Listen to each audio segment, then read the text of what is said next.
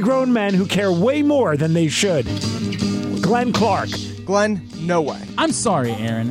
Did Alicia Fox call you the man beast? AJ Francis. And of course, everyone boos Roman Reigns, even though he puts on the best match of the night. Aaron Oster. Guys, look, there's that one time. You know, Oh, jeez. Aaron. Aaron, you're the worst. You are the worst. This is Jobbing Out.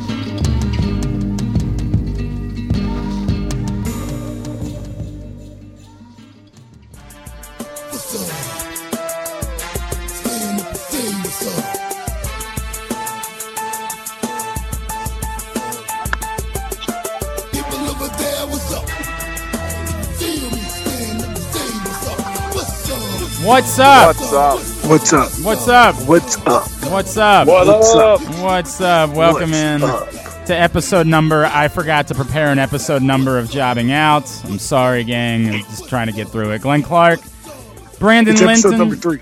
It's episode. num- Why is it episode number three, AJ? Oh, because uh, I my name is three lines underneath Kenny Omega's in this week's issue of PWI. you know what? That is a good one. That is really good. All right, uh, Glenn Clark, Brandon Linton from Rams Head Live, Aaron Oster from the Baltimore Sun, and of course, yeah, The main event. there he is, AJ Francis, aka Frank, Frank, Frankie Baby, yes, who is in this week's edition of PWI, getting some love, which is very cool. Uh, we had a great weekend, obviously. Starcast, uh, full gear in Baltimore. Uh, we will start with that this week. Um, Aaron, because you're the one that's with us the shortest, um, your biggest takeaways from the weekend that was here in Charm City uh, between these two events. Um, I mean, I thought it was great. Obviously, uh, you know, it was really cool at Starcast. It was really interesting the way that they formatted that. Great job, Brandon, getting all that stuff at Rams Head uh, going on. And uh, Full Gear was really cool. So, Oh, you by the way, hold on. You guys owe you guys owe Brandon blowjuice because those seats at the show were ridiculous. Well, But- well, one of funny us story. does. funny thing about Funny that, thing about that that AJ doesn't even know. Uh, Aaron owes Brandon a blowjob. That that part is true. Aaron does owe Fact. Brandon a blowjob. No, I, I, I, uh, we ended up, uh, I ended up sitting somewhere else. Uh, and honest to God, as it turns out, it was probably for the best. My, uh, my allergies fucking killed me all weekend. Like I was a zombie all weekend. And at some point during the night, I don't even like. You know, this is the funny part. I left during the show. I don't even remember when I left. Like I don't remember walking back to my car. I was a disaster this weekend. I don't know what occurred. So as it turns out, it was fine, just fine, because it would have been awkward as shit if at some point during the show you would have looked over and seen me passed out in the front row. Not not like I was passed out at WrestleMania the one year because I was roofied, just passed out from allergies. That would be nothing other than that. See, I, I do feel that this, uh, roofied. Yeah, yeah, well, th- th- I this was calls roofied. into question the roofied part, if it was just allergies. No, it was not. I was effing roofied, and let's never forget that. Um, uh, uh, Brandon, uh, you guys uh, obviously did an amazing job. I know it was kind of surreal for you, as like you were, you know, behind the scenes with everybody as part of Starcast this weekend. Yeah, it was crazy. Like at one point, I was sitting in a room with, uh, with uh, Ron Reis, who's the Yeti, and um, Conrad, and then like people like Ron Simmons is walking in, and all these guys know each other, and just to hear, kind of be a fly on the wall and hear what they're talking about and the stories they're telling, and, and you know, I'm not going to obviously talk about anything that uh, was talked about back there because it's a protected area and they don't expect. Oh, know, I disagree. I think you should be- spill all of the tea. I think that would be Yeah. really good. Yeah, tell. I mean, the- it wasn't anything that controversial. Just a bunch of guys that you could tell have been up and down the road a million times, all know each other, trying to make sure everybody's doing well, um, catching up on what each person's up to and what they're doing with their life these days. It's it's kind of interesting to hear. Like a lot of these, you know, you always hear about the um, the like sad stories. Like you know, when the movie The Wrestler came out, uh, there was a lot of people focusing on like that that sort of trope of like the wrestler that can't get out of the business and um, is all hurt and um, doesn't know what else to do and is kind of like at the bingo halls and the high school gyms, like making a little bit of money and Yep. having like disaster lives. What you don't hear about is all these guys that are like have real careers and are like, I mean, you hear about a little bit because WWE goes out of their way now to do sort of those um, where are they now segments, but I don't think a lot of people see those things because they're all on the web.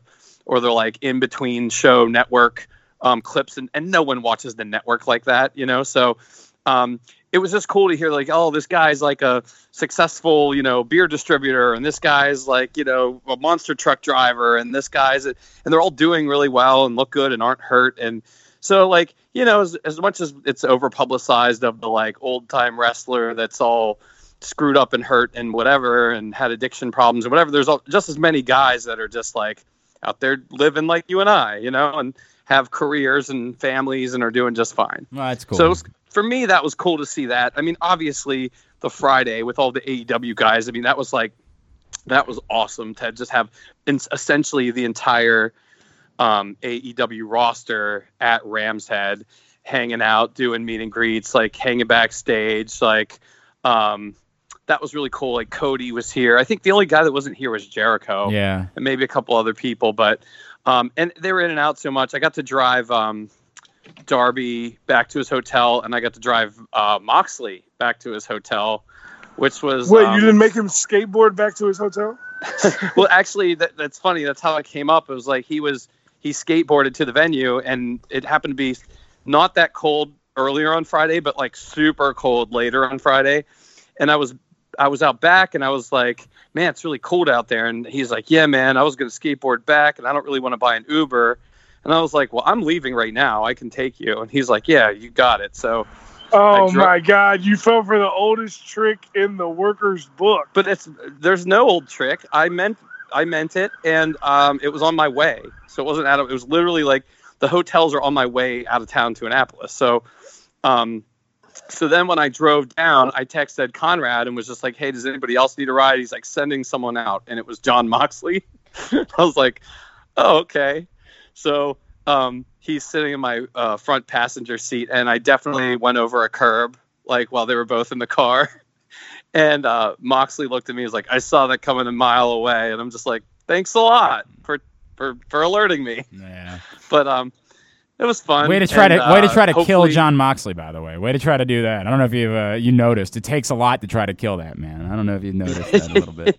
But and this was the night before that, so and and I was it, it was kind of funny because I was like, uh, you know, I think I said something like, uh, looking forward to your match tomorrow, and he's like, it's going to be something, and Yeah, it- it certainly was. There's no doubt about definitely that. It was was something. It was something. Something is a good There's description. no question about that. All right, let's talk Should about we get into that? Yeah, let's talk about Full Gear, Aaron, because I know you're gonna have to go. Um, a, as a whole, I thought it was a good show.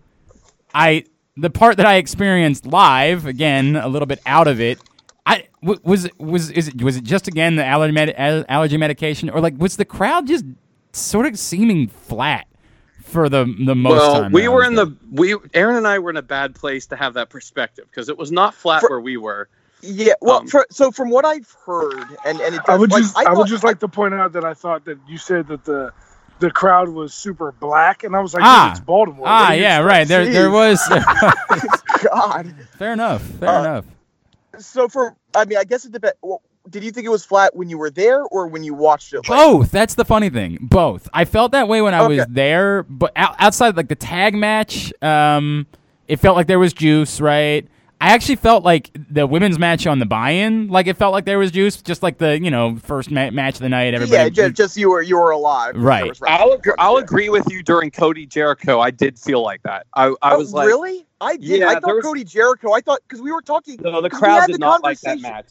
The crowd We did not like the match. Well, but we I were, thought they we were were- talking about earlier. We were talking about how they were chanting. You know, this is awesome. You're like, it really wasn't this awesome.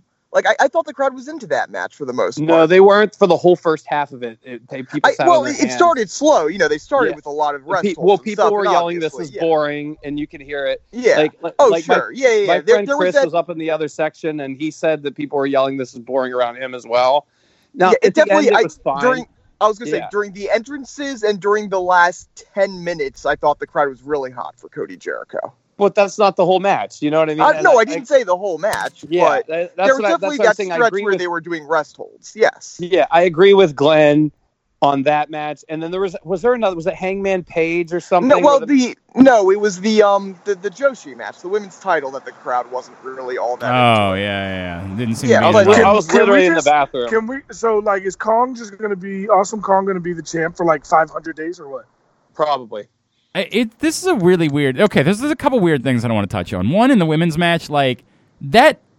I don't know what they were doing. I have no idea why they thought they should book a a face versus a face, where we're not uber familiar with either one of them, but we've been inclined to like what we've seen from Riho, and then the opponent that you give her at your only pay per view for the rest of the year is someone that we either don't really care about yet, or if we do, it's because what you presented is likable. Um, Well, i i if you cared about it, really, it's because you cared about what was going on before AEW. Like this, this appealed Right. to a really, niche. hard, you know, the hardcore of the hardcore Japanese female wrestling. This was a huge deal and that's that group. that's fine. but that's but a weird bit for AEW. correct, yes. and especially when you're trying to launch a division. Um, it I, I'm not surprised the crowd wasn't into it. It was a really w- poorly, and once you decide you're doing it, like I don't know that it makes sense to have Emi coming out wearing her Freddie Mercury gear and like if you're gonna do this, you got to do something that sells. Here's why you, the fan that knows nothing about Japanese wrestling, should give a shit about this. And or, or tell us a lot more about why we. I, I think that, and they might have done it during the match. The, I haven't watched the broadcast at all, and they might have done. Like, there's a really do compelling you story do you that, think that, I Jim, just know. do you think that Jim broadcast. Ross, who has asked three times what the story is with the mustache, was telling a compelling story about what was going on between Riho and Emi Sakura? Do you really think that? Do you think that Jim Ross, who has Oh, no, yeah. do you think No, that was no, what was I- occurring? no, I doubt it. I'm just I just want to put it out there that it's possible that they tried to say it, but no. Like leading up to it, they didn't tell the story that these two have wrestled hundreds of times. That this is literally a teacher versus student. That this has been going on for years. Like there's a compelling story there. That was I mean, they told that story. They've told that. They t- no, they talked about that in on every episode of AEW the last did- three weeks. did- A- and did that's they fine. Hype it. I feel like I- there should like you could have made a ten minute package about. but this. again, there still You has could've, there still has to be didn't. something more. I think that makes it a right, they compelling. That's right. my point. that makes it a compelling match for Dynamite, right? Like, hey, this is really neat. These two are squared off forever. At some point, when you're making it a pay per view match, when you don't have another pay per view coming, and that's part of my like the way that I felt about this show as a whole, which is some of the shit that happened was really cool. Like, there's no doubt the fucking Omega Moxley match. I say cool. It was crazy as shit. You know, like it was Yeah. n- nuts. Uh, MJF getting the turn, great, all that. But but now what? Like now it's when are when are we doing another show that matters? When do we think something else is going to happen that's of significance? Which was part of the weird way that I felt about this show as a whole, which was okay, that's cool. Like MJF turns on Cody, that's that seems like a big moment. Now, what are we doing for the next ten weeks? Um, like how how are you dragging this out until whenever the next thing that's going to happen? And if the answer is, well, we're going to make the TV shows matter more and we're going to have more championship matches like okay cool we can see that but it was a weird feeling that i had coming out of the show where it was like hey this was a good show but but we're not going anywhere with it for a while Rock and Roll Express, less I than mean- sign Ye- Goldberg. yeah okay you're not wrong about that and that Right. I mean, that was phenomenal. No, less than sign. I- they are less. Than. i Like, i'm more with aj what they than I am was with you great, Yeah, Adam. but, but that, you but have that moment no- was funny. That I'm not moment, saying it- that moment was epic. Like that was, it was a great epic. moment. It was yeah. absolutely epic. But my point being, like, that's the same thing people would complain about if WWE did it. um I agree If- with if- you if to an you- extent, except they middle to Goldberg. If you had them wrestle, I would agree. But they're not having them. That as far as I know, that was a one-time little fun pop moment. I'm good with that. Bro, if you can't see that the Rock and Roll Express doing one move is less than Shawn Michaels coming back to work a whole match, then I don't know what to tell you. bro. Okay, so I, I have two thoughts on this because it's funny. I actually probably lean more with AJ, despite the fact that I get what your argument is about the moment. Like the moment felt kind of neat. I, the Yeah. only reason I have an issue with it is because it's it's a trope that you're falling back on. And we almost joked about it walking in, right? As we were walking around on Saturday, we said, No, we uh, literally joked about it. Yeah, Right. we, we said, said, what all old right. guy wait, is gonna correct. yeah, who is is Muta going to come out? Is- Right. yeah. Like, what are they going to do with this? And I didn't like the funny thing being I didn't have a problem with when Arn Anderson came out and did the spine on the pine at, at all out. Like again, in doses, it didn't seem like a big deal. The problem being that at some point when this just sort of is who you are, now it's easy for us to fall back on it. It's easy for us to say, is this just what we're going to do forever? Is you're just going to keep running out the Southern wrestling stars that you like for an eternity um, to be this company? Because I, I, what I would say is it's not to me as damaging. I absolutely never want to see Goldberg in a match, and I do disagree on that part of this. But the trope ends up becoming a little bit overbearing, which is just I, I, I guess if they do it at the next pay per view as well, like they've done it twice so far, I'm okay right now. If it is, if it does continue as where it's in every pay per view thing. I mean, let's right. not pretend like Tully Blanchard isn't also like, you Don't know, forget DDP. like Well, look, Tully, Tully Blanchard as a manager is fine. Tully Blanchard should be a great ex- manager. I have no except problem with they're Paul not. Heyman walking around Except they're not manager either. really doing any. But you're trying to compare Paul Who's- Heyman to Tully Blanchard. Who's the Well, fourth I'm just man? saying, ma- a, a Who's the manager. fourth I'm man? fine. I'm fine with managers. But right, he's not doing anything. Managers, I'm fine. But with they're that. not doing. He's just there to be there right now. They're not doing anything with it. It's just clear we want to put Tully Blanchard on TV, which like God bless, I love Tully Blanchard and all, but it's kind of apparent they don't have a plan there. They're not doing anything with Tully Blanchard. He's just there to be there. Paul Heyman obviously is not that. Um, Well, it, do, do you think he's enhancing Shawn Spears? Because I feel like Brandon kind of got it all in on Shawn Spears over Uh, the I think hundred percent. So I, I don't think you can. Com- I, I think this is two things, right? You can't compare it to Paul Heyman in the slightest. no, it's no, no, but- completely different. But I'm just saying, like, if we're But talking about old uh, guys, but listen, being I don't want to get dragged down into that part of it. But Yeah. if you're asking me if I think it's cool that he's there with Shawn Spears and it's making Shawn Spears feel more important, hundred percent it is. all right, if you say I mean- so, I have not felt that way. I mean that that being said, like how more important? You know? What, I, I I'm not saying it makes him a main eventer. I'm just saying it makes him more interesting. I liked the dynamic of seeing Tully out there messing with the. You know, he helped him win the match essentially. So like I he, you don't see a lot. I, I think I like the idea that we always wonder like who's going to be the next generation of old guy that works in this role.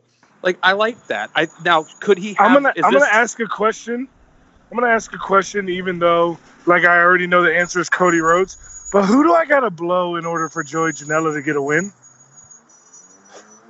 Um, Yeah. I don't have that answer. Cody Rhodes is probably the yeah, answer. I don't have that answer. I don't have that answer. But we, you know, but Well, we were how, saying how that about Kenny. Omega to get a win?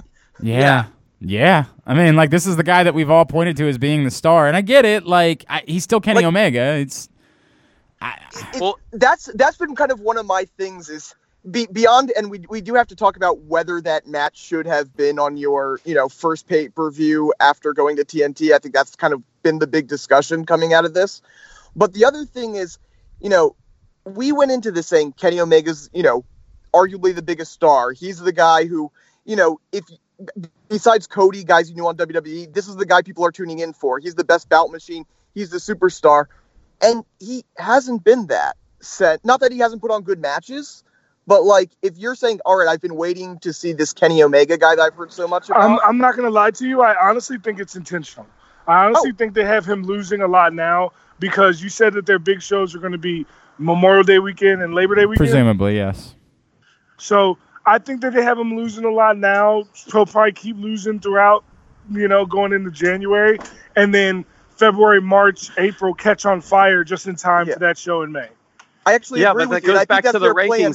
Rankings. Will he be 19,000 matches behind everybody else in the rankings by that Well, point? the rankings don't matter apparently because Jericho and Sammy Guevara are challenging for the tag titles despite not being on the rankings. I would just like So to say that we all matter. saw that that we saw this coming a thousand miles away.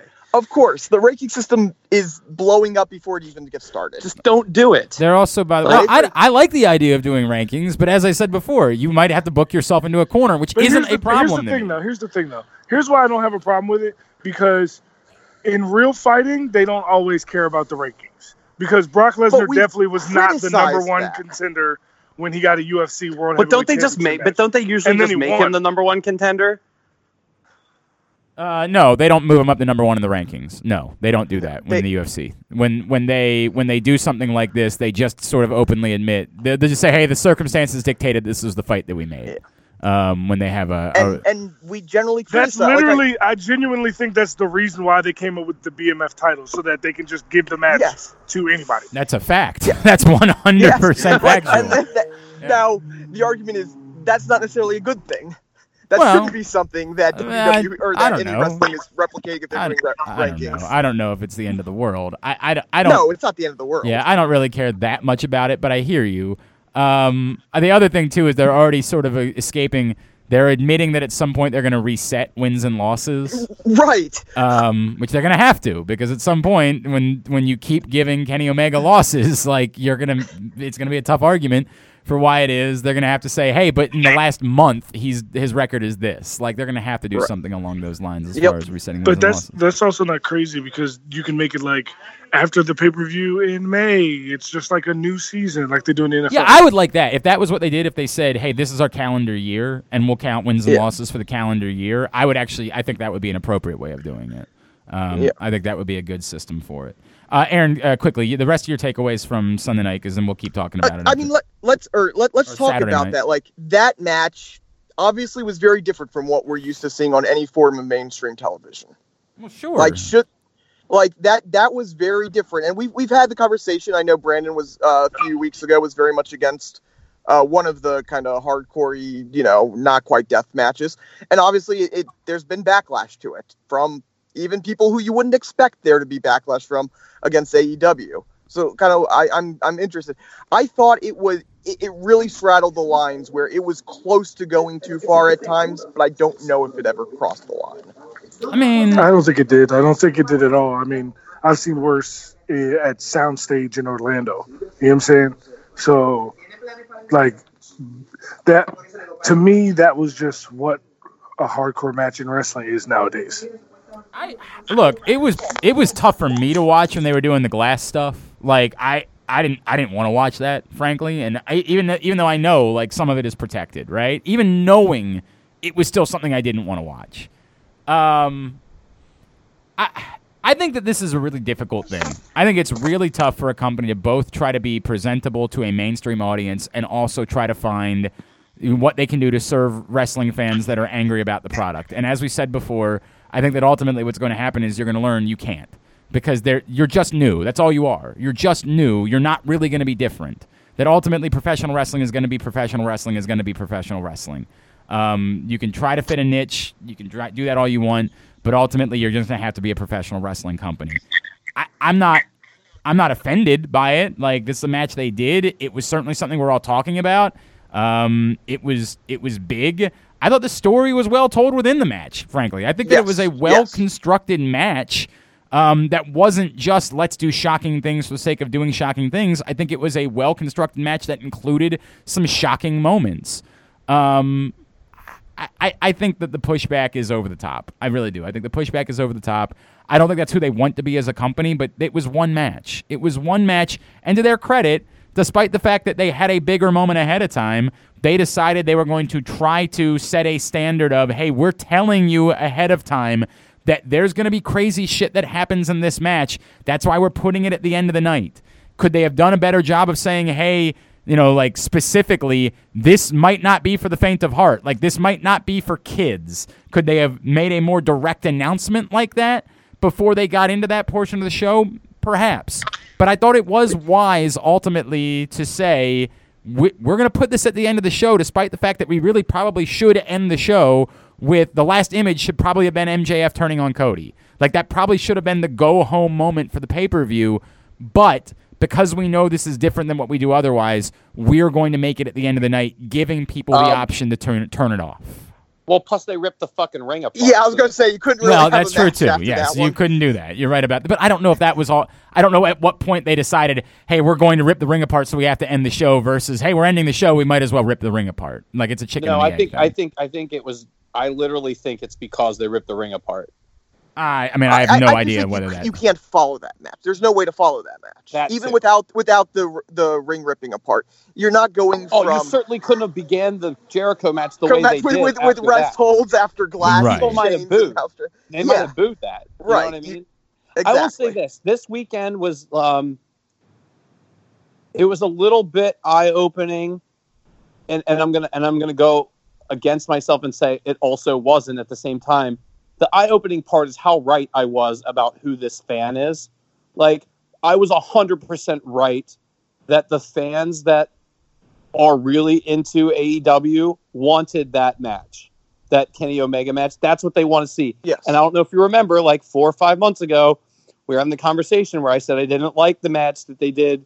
Um, I can't even remember who it was, and I was like, I have a heart, I have a, a, a I have a bad feeling that this is who the crowd is, and that they're going to have a problem if they keep doing this stuff. That's all the people are going to want to see, and if they don't, it's going to be a problem. You know what I mean? Like the the the, the, people that that are are wearing the AEW jackets and all that. They're, they're ECW fans. They are WWE hasn't been good for 15 years fans, not three or four years, like 15 years. Like these are people, the people you can't have an argument with about anything being good last week on Raw because they likely didn't even fucking watch it, but they'll tell you it was bad. Like that's who these people were that were here, the hardcore AEW people, and the, all the people at the like that I saw leaving and that were at the after party. All they talked about was a Kenny match. Um, translate that to the next day when I'm online reading what normal people are saying, and normal people did not like that match.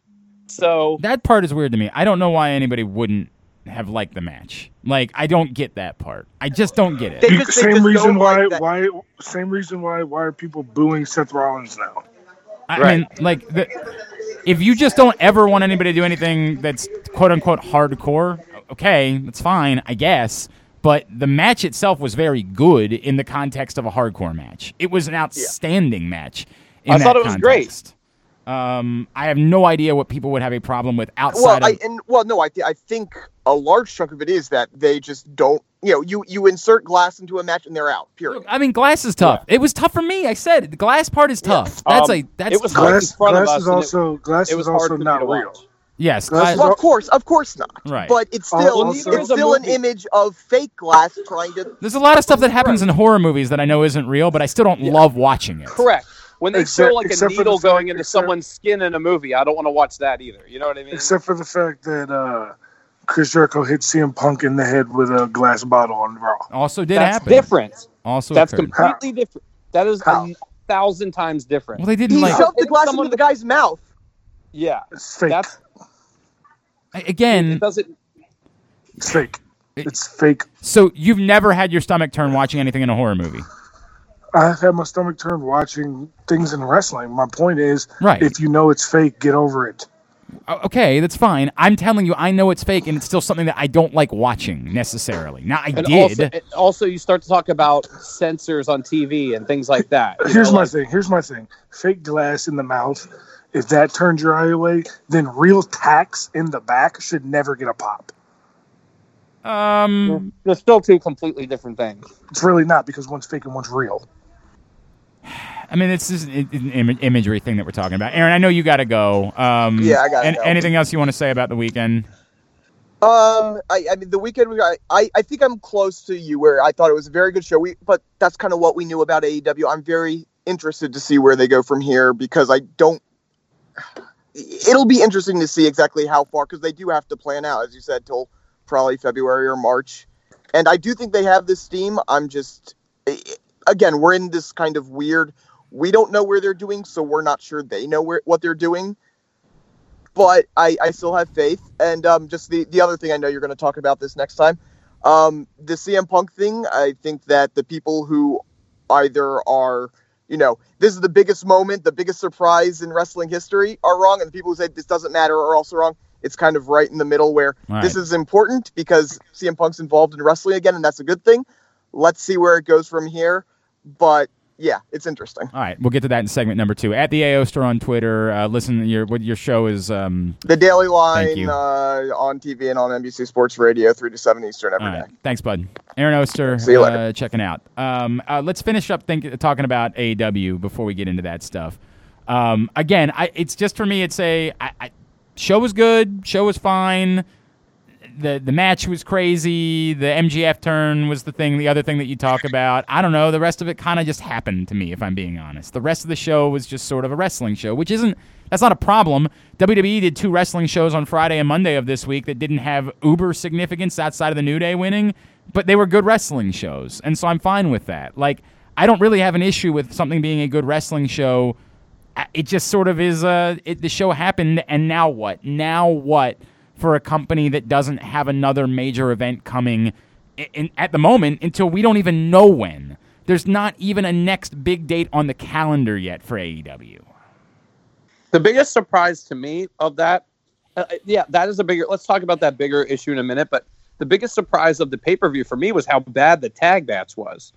And, and, and when I say bad, I mean like I have a higher standard for these guys. It was not a bad match, but for what the for who was in that match, it was a bad match. Do you know what I mean? The the triple threat match, like that match that was botchy all over the place. Like Pentagon stood there and watched people get pinned right in front of us. Like not like laid there like selling, like stood up watching instead of breaking up the pins. So Like So I'm gonna I'm gonna guess that that was far more obvious where you were sitting than it was for everybody else. Because I right, like the yeah. camera, but like lay down, dude. Like, why is he standing there? And it's not like he was waiting for a spot. Like the fucking pin happened, and the match was over, and he's standing there like watching the guy get pinned. You know, like there was, there was like, and again, I, I, I, I should have prefaced this when I when I talked to this, when I talked about this to someone else, I did preface it with the fact that I was in the front row, and maybe this was way more obvious to me than on TV because I did not rewatch the show. Aaron and I kept looking at each other like, Jesus Christ, what's wrong with this match? Even he was saying it. And, you know, this is his favorite stuff ever is with the Lucha guys and stuff. But, like, it was just like they were missing moves. Like, um, just real, like, it just seemed like there was no chemistry between those teams at all. I- the I- Young Bucks match, whole different story. Yeah, like, I that did- was. Look, I didn't. I didn't feel as negatively about it as you did um, uh, from where I was, but again, I was significantly further away. Um, I, I actually was kind of into it because the crowd was into it, and that's that was rare um, for me during the course of the night. So I, I kind of felt it. I would have to go back and I didn't re the parts that I remembered seeing live. I didn't go back and rewatch. I only went back and rewatched the parts that I didn't remember seeing live. Yeah, um, and, I and the part like for Aaron, I think for Aaron and I, we just couldn't get over the fact that like thr for three or four different pins, there's a member of the Lucha Bros standing there watching the guy get yeah, I mean that's not ideal. Clearly, and That's not, like ideal. laying down and looking up, like standing at the apron almost, just watching it happen. And I'm like, I mean, come on, guys. Okay, but like, that, like, let's not pretend like that doesn't also happen in other shows. Like, it's a it's a bad plot point, but it does happen. Like, I have watched Raw, where you will yeah, you'll I'm know. like, get him. Like, yeah, right. Like I, that does happen in other tag matches, but it is a small Oh, thing. There's been that- times on Raw where the guy's been in the fucking ring, right, correct, and not And- trying to break up a pin. Correct. It's- right? Or the ref. Or oh, okay. Let's talk about that. So, ha- have you seen all the conversations going on about the refereeing? No, And um, no. so essentially, Jimmy Korderas went on um, line and pointed out. And once he pointed it out, it's not something. I it there was like two things that Aaron and I talked about um, where the ref blatantly saw something happen. Um, like who who did who was who got kicked out of a match? Someone got kicked out of a match because the referee literally Well, it was watched it was in the punch it was in the Cody Jericho match. They they Right. they let MJF stay, but they kicked out um, Jake Hager. Right. That's right. Right, but it wasn't. But it wasn't like they saw Jake Hager and the guy was laying there. She watched Jake Hager punch Cody, like she literally watched him punch Cody. right. It wasn't like, and, and it was like, hey, you punched him, get out of here. And I don't know if the commentary. See, I don't. I didn't watch the show back. Was the commentary like, oh, they're letting these guys fight, like they want a definitive ending? Yeah, it or- was something like that. Yeah, I if they did that, okay, like I'm, I'm okay. But then when I watched the Jimmy Korderas thing, he pointed out about 19 things like that throughout the course of the entire show, where essentially the referee's just watching the and and see normally it's like, hey, this is pr- like AJ says, this is guys fighting in their underwear kind of thing. Like I I get that. No, get I'm- the I'm- get the if you're gonna quote it, get the quote right. it's just fake underwear It's- fighting. Make believe. make, make believe, believe underwear, underwear fighting. So yes. to his point, like I, I and also, don't forget, we're all going to be dead one day too. Let's not forget that either. We're But all for, for refereeing stuff, unless it's really blatantly bad, I, I tend to take that approach to it. But when they go out of their way to tell you we have rules here and we do this and we do that, and that's why we're better than the other show, and then they do that, that's where I have to bring it up. You know what I mean? It's just it's it's just like um, when people call you out for your diet or whatever, but then you see them eating a big piece of pizza. Like it's a hypocritical thing. Okay, Like, so here's what I would say, I, and and this is why I probably am not worked up about this. as I've said all along with AEW, the things that you're trying to tell me that are so great about AEW, trust me, you're going to bitch about them in two months. It's all bullshit. Yeah. Right. Like you're going to bitch about them, and you already are to some extent. Like anything. The, the, problem isn't the company. The problem is AJ likes to remind us all and all and over and over and over again is the fans. It's like whatever it is that you're bitching about, you're going to bitch about it with the other company too. Nobody is ever going to cater. I know it's crazy. Nobody will ever be able to cater a company that gives you exactly what you want all of the time at all times. It's never going to happen.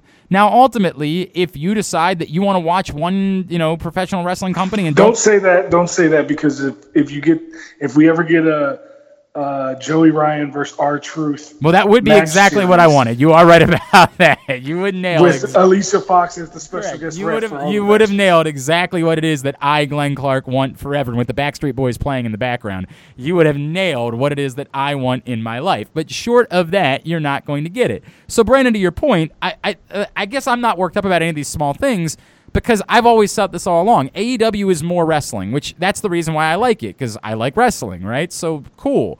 But this notion that it was ever going to be perfect or it was going to be so much better or anything along those lines was always absurd. It was an absurd thought process that you were going to come up, you were going to fix all of the problems in wrestling by creating a new company. No, there weren't that many significant problems. You know what the biggest problem is? There isn't a union. Has that been fixed? Like that's the literally the biggest problem. That's what you're facing at the moment. Um, I, it, this shit's gonna happen. It's gonna happen in every company. It's gonna happen on every show, and you're gonna bitch about it. They're gonna be plot points. that are gonna be problematic because you're trying to do a million things at the same time. And every, Speaking of pop plot points that are problematic, I know we're still on AEW, but I'm, I'm assuming we're about to break and go to the next segment and start talking about WWE. we will, yes. Why is the Rusev Lana and Bobby Lashley thing actually working? Well, we, it's you know what? We will get to that. We will get all right. We'll, we'll get to that in one second. Um, Save it. Yeah, yeah, I do. I do want to talk about it because there's a whole lot to discuss about that particular issue. Um, the, the- you know, I, ultimately this is this is sort of what it is. I, I was happy to have another wrestling show in town this weekend. I thought it was a good wrestling show. If I had paid money for those tickets, I would have enjoyed myself, and I hadn't been all hopped up on allergy stuff. I would have had a good time at the wrestling show. It would have been good. I would have enjoyed it. Does, has it revolutionized professional wrestling for me? Is it so drastically better than anything I've ever seen? Of course not. It's not close. I mean, it's it's just more wrestling, and that's cool. I like more wrestling. I'm I'm good with that. It's probably too much for me, frankly, at this point. I thought I wouldn't be able to watch all of these shows, but yet I'm watching. I was fucking- going to say, this is like right now is it's already a little too much, but I can handle it. Any more wrestling? Oh, No. right. I mean, like I'm already like. There's been times where I'm like, I can't keep doing it, but the shows have all been good enough that I haven't been able to leave any of them out. Like once upon a time, I didn't even fucking watch SmackDown every week. Like, I, I mean, literally, as we were doing this show, there were times where I wasn't even watching SmackDown every week before it became a live show, and and before that original or that not original brand split, but that you know next brand split. Right now, I'm watching every goddamn show and every pay per view every week because they're all good enough with enough stars and enough compelling things happening that I feel inclined to watch all of them, despite the fact that I don't really have that much time. I'm choosing to watch these shows instead of watching live sports that I enjoy um, or other shows that I like. So I, I don't know, man. I. I, I hear everything you're saying about it, and you're not wrong, Brandon. That like the people that are trying to pretend like this is some holier than product are full of shit. I mean, they're completely full of shit. But I kind of knew they were going to be full of shit, so I'm not really bothered by it. What? Yeah, right. Yeah, no doubt about that. All right, uh, when we come back in, yes, we'll talk about the CM Punk thing. We will talk more about uh, Rusev and Bobby Lashley and Lana because it is bizarre that it appears to be working. Um, so we will continue to discuss all of that in segment number two. I am uh, Glenn Clark. He is Brandon Linton, and he is The main event. AJ Francis. This is Jobbing Out. Baltimore's favorite bar is just 771 feet from home plate. Sliders Bar and Grill, just steps from Camden Yards, is the perfect sports bar for Ravens and Caps season with all of the games on dozens of TVs. Daily specials include Mexican Monday, Wingding Wednesday, Bloody Brunch Sunday, and more with different drink specials every day of the week. Join Sliders for the away Ravens games as well as the home game parties featuring fancy Clancy Pilsner as well as game day food and drink specials. Find out about all of the the parties and specials at slidersbaltimore.com. Sliders, one of Baltimore's original continuously operating bars.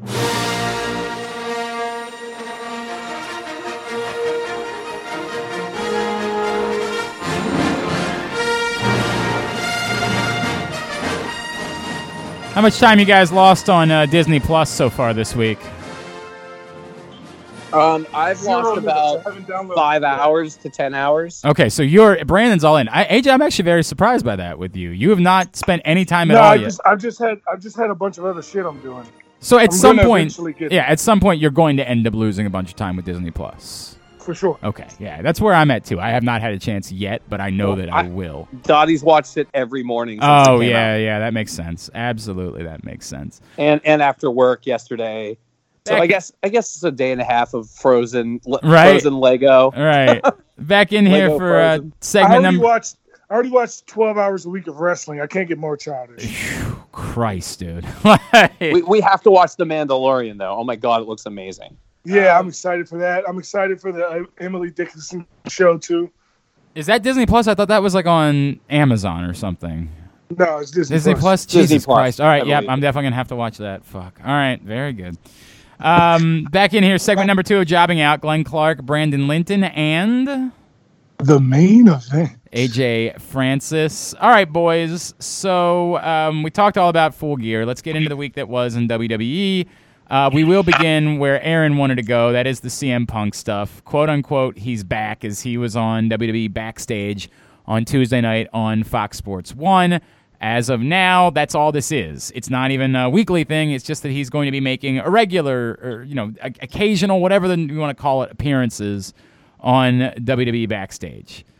Um, the more significant part being it's CM Punk with WWE, which makes everybody assume it's only a matter of time before it goes somewhere else.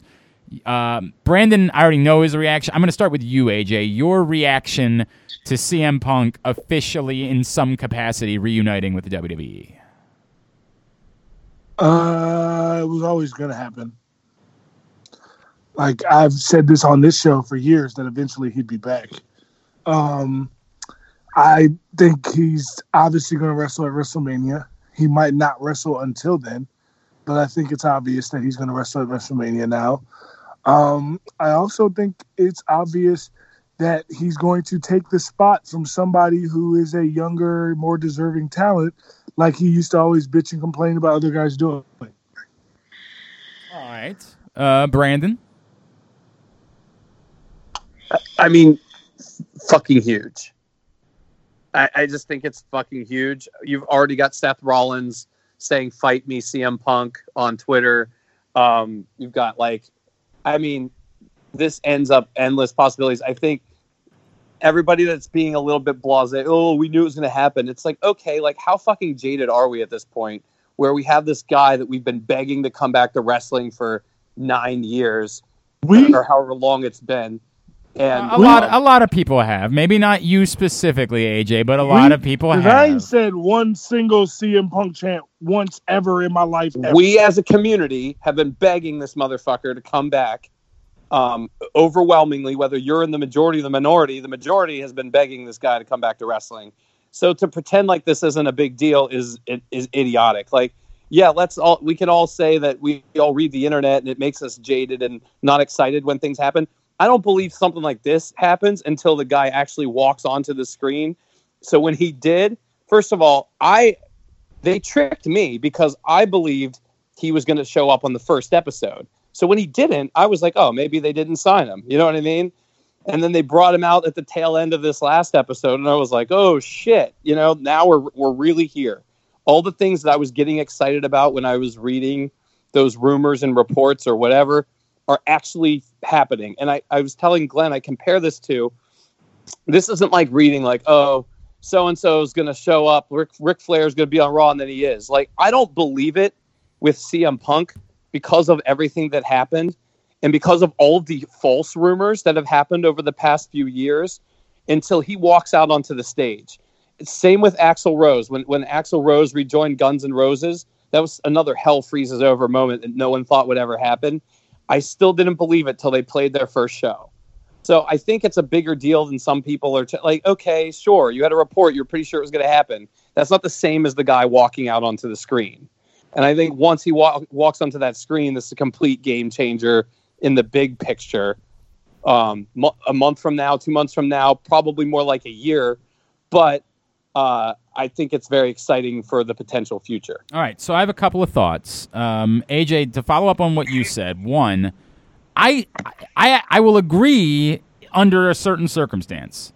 If whenever CM Punk decides he wants to get in the ring again, and there's something to be said, Brandon, for the idea that like in his mind he might have he might be trying to push it off and say like, yeah, I'm doing a TV show, but I didn't come back to wrestle. I'm not doing that. But I, inevitably, I'm convinced that he will. Um, Oh, I don't think you do this if there's not a bigger right, picture. Correct. I agree with that. I will agree with you, AJ, to the extent of whatever. If he's coming back just to have one match at WrestleMania or just to work three matches during the course of the year and and and be that type of guy, then yeah, I do have a problem with you taking away the opportunities for other guys. If he's coming back to be a wrestler at some my point, thing is, and here's here's my thing. Here's my thing. I don't have a problem with him doing that because he is a massive star in the industry. He deserves it. He should come back and wrestle at WrestleMania and SummerSlam and Royal Rumble only if he wants to do those shows, and he shouldn't have to do the other shows. It's just they're not gonna wrestling fans are gonna bitch and complain about it like they would if say John Cena did the same thing. Not to mention CM Punk was one of the main proponents talking shit about guys that did that, and now he's about to I, do I it. will I will That's my disagree to some extent because again, nobody bitched about it with Brock Lesnar at first, but after a little while, when you were making him the champion and not having him on TV, then we started fucking bitching about it.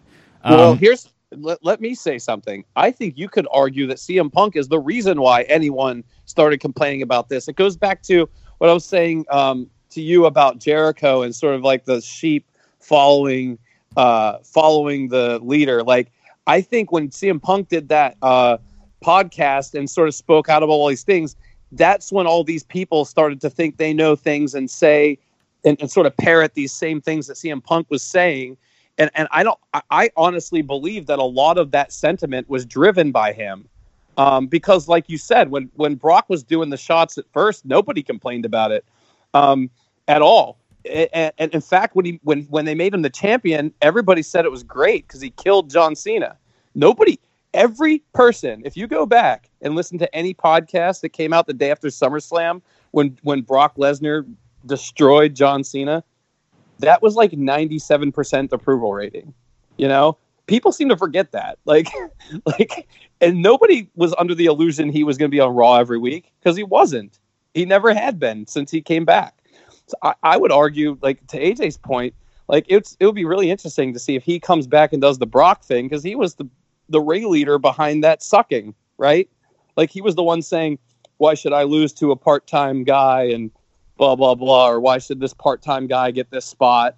When um didn't he have a big problem with Brock beating Undertaker but he had to lose to Undertaker? Wasn't that one of the things um Yeah, he had a problem with Rock coming back and taking the title from him. yeah the rock was a big thing. So I I think it'll be interesting to see like okay now that the ball's in his court I mean John Cena didn't John Cena do the same thing?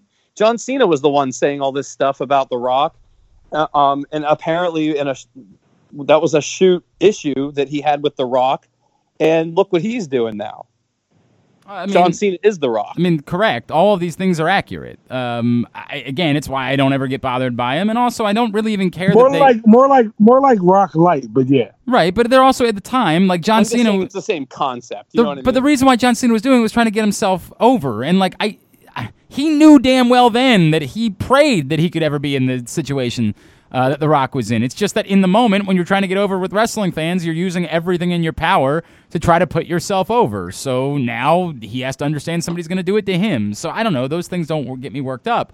I, I, I will come back to though. I am convinced that while you say that it's okay for CM Punk to just come back and work two matches, that's what he wants to work because he's a star. To some extent, of course you're right, because everybody's doing it, and so they're allowed to do it. That doesn't mean that I want that. Um, while I could say I like the idea of certain like dream matches, and to some extent maybe I do, I would prefer a really well told story that culminates with a really great moment at those events. And I don't think that a part time performer can give me that.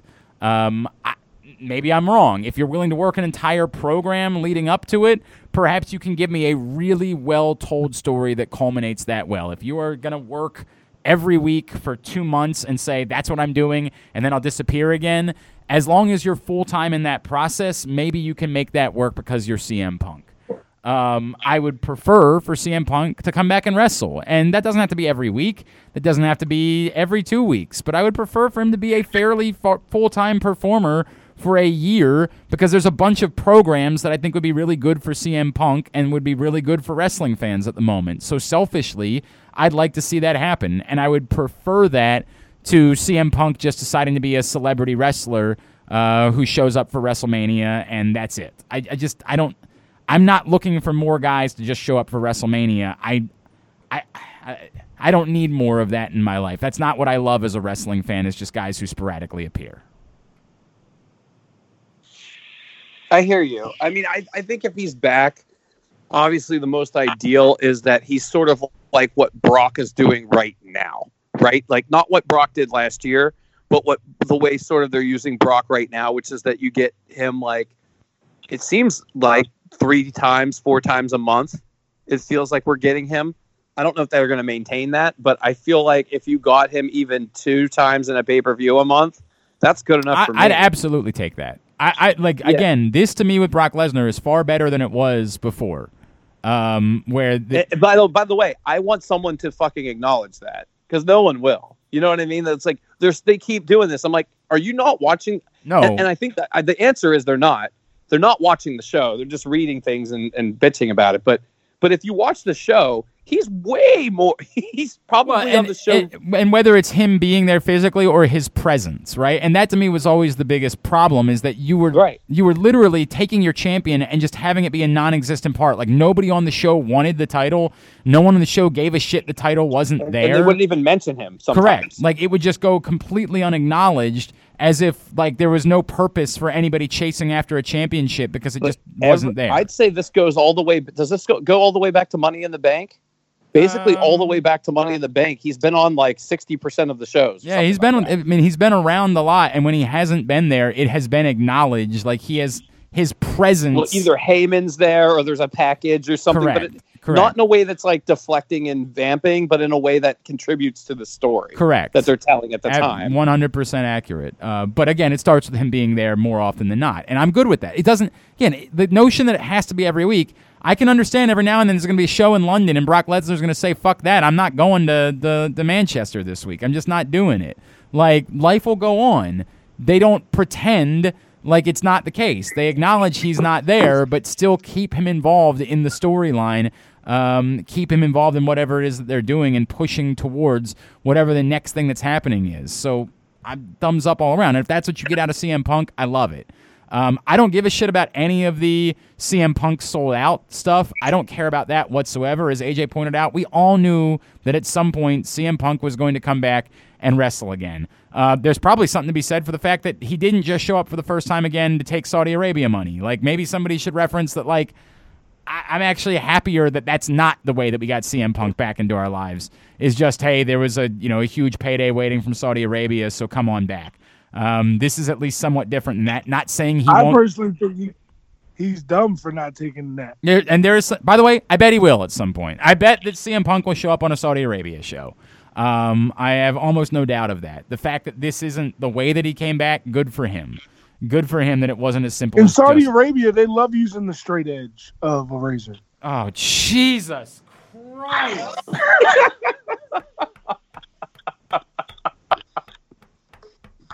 All right, thank you. Uh, What a dip. Somebody had to do it. Somebody had to do it. So you know what? I'm glad it was you. I'm glad it was you. Uh, I don't know, man. Like I, all that stuff just doesn't. I, it means nothing to me. Like y- the people that want to do the hey Vince McMahon won thing, and uh, fine, fine. Vince McMahon won. Y- it happens. He always wins. If you, I don't know what you want to do. You want to say you want to fight against it? Cool. I, I fine. Go, go start another company. It's already happened. I, I don't know what what the. This is a real difficult thing for me. Um, Vince McMahon is an uber billionaire, and inherently, I don't like the fact that uber billionaires uh, have as much power as they do in the world. So if your problem is just you don't like uber billionaires or whatever, I, I can't help you with that. If you just don't like Vince McMahon because you think he's ruined wrestling, then you're a piece of shit.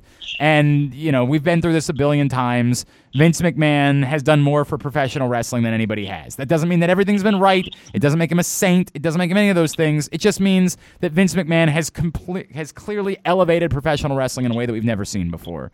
So I don't know what we're bitching about when we say Vince won. Yeah, he did. He won because he always was going to have a boatload of money, and it was always going to be a better life than anything else CM Punk could do.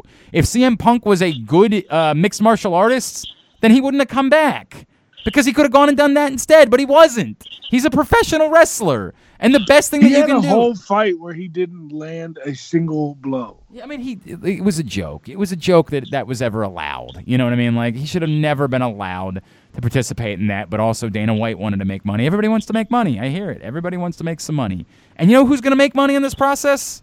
CM Punk. Phil Brooks is going to make money doing this. And you know what's crazy to me is like you say that CM Punk sold out because he came back to WWE. He's good at wrestling. Right. He was not a good fighter. No, he was sold out horrendous. His second UFC fight. Yes, he stole money from us, the guys that paid for the fights. You should be pissed off that it ever happened. We wasted our money on CM Punk. Now, at least our money is going to something that's going to entertain us. I am I I don't know, man. I just don't understand why anybody would be Hey, bothered look, here's what here's my thing though. Cena, Punk, WrestleMania, book it. I mean, it, it print your money. Like, go ahead, print your fucking money. I mean, the problem now is they don't know if they can have John Cena. Like, how hilarious is it at this point, right? Like, we've reached the point where, in order to make that happen, they're pretty confident that they would have CM Punk. They don't know if they've got John Cena. Kind of a crazy time that we've fallen upon. Kind of a crazy time. 2019, crazy. Um, all right. The other thing that we want to talk about in this segment is the uh, the Rusev program, um, which, yes, as you pointed out, AJ, and frankly, as we've kind of maintained as this has gone on, we have not been nearly as negative as everybody else has. Um, Dude, here's the, here's the thing that's crazy to me. From the beginning, none of us, none of us thought this would work. Glenn has gone on record as saying the only way it would ever work is if Rusev was in and on it the whole well, wait a second. I stand by that being the best way that this works. I stand by I that. guess, but but even is, even when I said that, even when I Myself, Aaron, Brandon, and you have all at one point or another been like, yeah, this isn't gonna work. This is blah blah blah. you guys keep talking for a second, all right? And it clearly, clearly worked. It is one of the biggest things in wrestling. Bobby Lashley versus Rusev at Survivor Series is going to be one of the hottest matches of the night. Um, I cannot believe they've been able to stretch this storyline out. Do you to know why- Series. Do you know why this is working? Inherently, I believe this is working because people like Rusev. Because people Because want to like also Rusev. because Lana. Well, because of Lana, but, but no, but I think ultimately, like people want to see Rusev kick someone's ass, and so like they're sort of letting wh- whatever the perceived low rentness of this. I, I, I, I again, we've never had as much of a problem with this as the Well, I'm gonna internet. get- seems I'm to gonna get back like to the that. worst thing ever made. yeah, go ahead. Uh, uh, like we we never have been. None of us on the show have been that against this. Um, I think we were more surprised by it than anything. I don't think we didn't. We hated it, but I think I think that because the audience can feel what's coming, which is Rusev get it going over. I think that's why this is working because like you're, it's it's your your classic case of you know like they know that they know plus they like you've seen this guy in total divas he's likable like I, I just think it's the likability and the fact that they're finally featuring rusev and that you know the crowd has been wanting to cheer for rusev No, I mean, for once like upon a time, years. once upon a time, Rusev Day was the hottest fucking thing in wrestling. Like, I mean, it, there's yeah there is absolutely a Rusev factor. I'm going to come back to something you said though, and I'm going to go back, AJ, to wh- where I started with the original comment that I made. That I stand by is the best way for them to go with this. Part of the problem I still have is that I don't want it to get less absurd. I want it to get more absurd. Yes. because the reason why it's working is the theater of the absurd. And this is going to speak to something that maybe is a bigger th- theme that can can maybe uh, dovetail into the conversations that we've been having about AEW.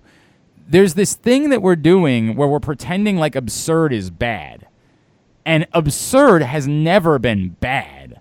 We love absurd as professional wrestling fans. AJ, uh, what wrestler do we love seeing every year at WrestleMania? So Boogeyman. No, no, no, the guy that's literally a dead man. Like we Oh, Undertaker. right, we embrace absurd. There's this weird dead. world. Right, correct. He's an actual dead human being that somehow wins a match every year at WrestleMania. It's remarkable. We embrace absurd. The odd part for us is we want we don't want in between. We want legitimacy or we want absurd. We want it one way or the other. And we'll embrace the absurdity of it. We'll embrace the absurdity of you burying someone alive. We'll embrace those things. That yet we'll also bitch about the Sugar idea Bear literally got burned to death. at, to death. Died that night at the Sausage Castle. Died that night. We will embrace absurdity. This works because they're playing the absurd. The concern I have, as I pointed out before, is that what appears to be where you're going with this, this idea of Rusev getting over and like reuniting with Lana, I don't want that because that's not the absurd. The absurd is the scenario that I keep going back to, which is that at some point there's a big laugh and Rusev says, I knew all along. And it makes no fucking sense and you just move on. Like, that's the absurdity that I embrace. The idea of him just going back to Lana at the end, like after Lana's been fucking Bobby Lashley for a few months, I don't care for that at all. I don't want that. I don't want normalcy. I like this because you're playing up the absurd. You're playing into the hand of all of the various places where these people are having sex, and you're talking about how much sex there is going on, and it's absurd, and you wouldn't want your parents to be in the room when you were a kid if you were watching this. But as much as we all make fun of Katie Vick, we all fucking remember Katie Vick. It was one of the most memorable things that occurred, as absurd as it was and as mm. cringy as it was. We like. let's, let's, Well, let's talk first of all, it's not absurd that Kane literally fucked her brains out. Well, I guess that's not. let's talk about the most obvious thing. Like, so, you know, if we go back to like like what Glenn's saying about us loving the absurd, like like we all Aaron and I were talking about this over the weekend. We all pretend like the Attitude Era was like the most logically booked um, stuff that you've ever seen. No. In reality, if you go back and watch that shit, it is not. no. It, but but when- when you talk to people, they're like, "Oh, remember when wrestling was good?" It's like really, like it was almost worse than the stuff you're complaining about now. Like if you go look at some of it, like because Oh, you were 17 when it happened, shit, so correct. like you weren't thinking about it like that. You know what I mean? But if you watch it now, dude, that stuff was a thousand times worse than some of the stuff they do now. but like the, That, pr- that the people act like is horrible. Like for example, this angle. So like if you go back, like like I I, I just it, it like the, some of the clips they show over and over again, like um, Vince McMahon getting hit with a bedpan in the hospital, right, you know, right, or or or like you know, Kurt Steve Angle spraying, spraying everyone you know. down with milk. Yeah, and and like people being like like when they say things now, like wouldn't you just move out of the way? It's like, dude, the people stood in the ring for like ten minutes while he drove that shit to the ring and just stood there and waited Correct. for him to, like like. Don't pretend like wrestling just got illogical. It's always been But we- illogical, and we- we always we have to remind ourselves of that sometimes too. Like Uh, but AJ that's always all, says. and but part of Oh, it what is do you mean? What do you mean? You mean the Hulk Hogan didn't actually get magical powers, three punches, big boot, leg drop? I disagree. I stand by the fact. Well, but Terry Bollea did. Now, which one had the huge dick again? I've completely forgotten how that Hulk played Hogan out. had the huge dick. I'm Terry sorry. Bollea- It had a tiny micro penis. I remember now. That's exactly what it was. I Um, thought it was Batista. Batista, definitely. Um, but the point being, like again, we don't like in between. If you're telling a story that's very technical and you're telling a story where the characters have logic, to suddenly have one of those characters defy logic doesn't make sense. If you're telling a story of the absurd, then make it fucking absurd. You know, like that's what we want. They go one way. I have no problem with great technical wrestling and well thought out logical decisions that the characters make. I prefer that sometimes. Sometimes, as I always say, I like to be entertained in my wrestling show. I like the fucking 24 7 championship, despite the fact that it's silly and low rent. And why does anybody care about it if you're going to have Eric Rowan, like, literally lay out the champion and not decide to pin him? Like, you're basically shitting on your belt when you do that. But fuck it, do it anyway because it created entertaining television. I'm good with it. Well, there was no ref in the room. Duh. yeah, like Eric Rowan couldn't have gotten a ref. You know, like They're scared of him. The refs are. oh, the refs are too scared, He's so they're running guy. away. All right, so there's your logic. Well, all right, are we gonna place bets? What's in the cage? Ooh, we could do that. I um, what's in the cage? Uh it's gonna be Sister Abigail's head. What do you think, Brandon? What's in the cage? Yeah, Yes. Eric Rowan's. Oh, um, well, for some reason, every time they do something like this, it ends up being like Rey Mysterio's mask, or like something stupid like that. Um, I think it's gonna be. I'm just gonna go the absurd route and say it's gonna be Luke Harper's tank top. I don't know. I think it's either I think it's either like a rat, something. I'm thinking it's something that's small enough that can fit in the cage, but it'll gross people out. So I'm thinking like a rat, or it's absolutely nothing, and he's just insane. Um, yeah, that that. Little Jimmy's in there. oh, that would be amazing. Holy shit, that would be amazing. Oh my god, that that would bring the whole. Oh my god, full that would circle. so be absolutely like incredible. if he's in the ring being crazy and he opens it up and nothing comes out, he's like, "See," and everybody's laughing at him. But then our truth comes running out like, "Hey, you got little Jimmy." oh, I'd, I'd be so in favor of that being the case. I'd be absolutely in favor. Now, of that now being- that you put that in Glenn's mind, he doesn't want. Oh, it has to be. It has to be. Oh my gosh, I'd be absolutely infuriated if that wasn't the case. No doubt about that. Um, all right, what else do we need to cover? You know, we got the the Rusev Lana stuff. We got the uh, CM Punk stuff. Um, you know, I'm having a weird feeling with like it, it- this is the funny thing.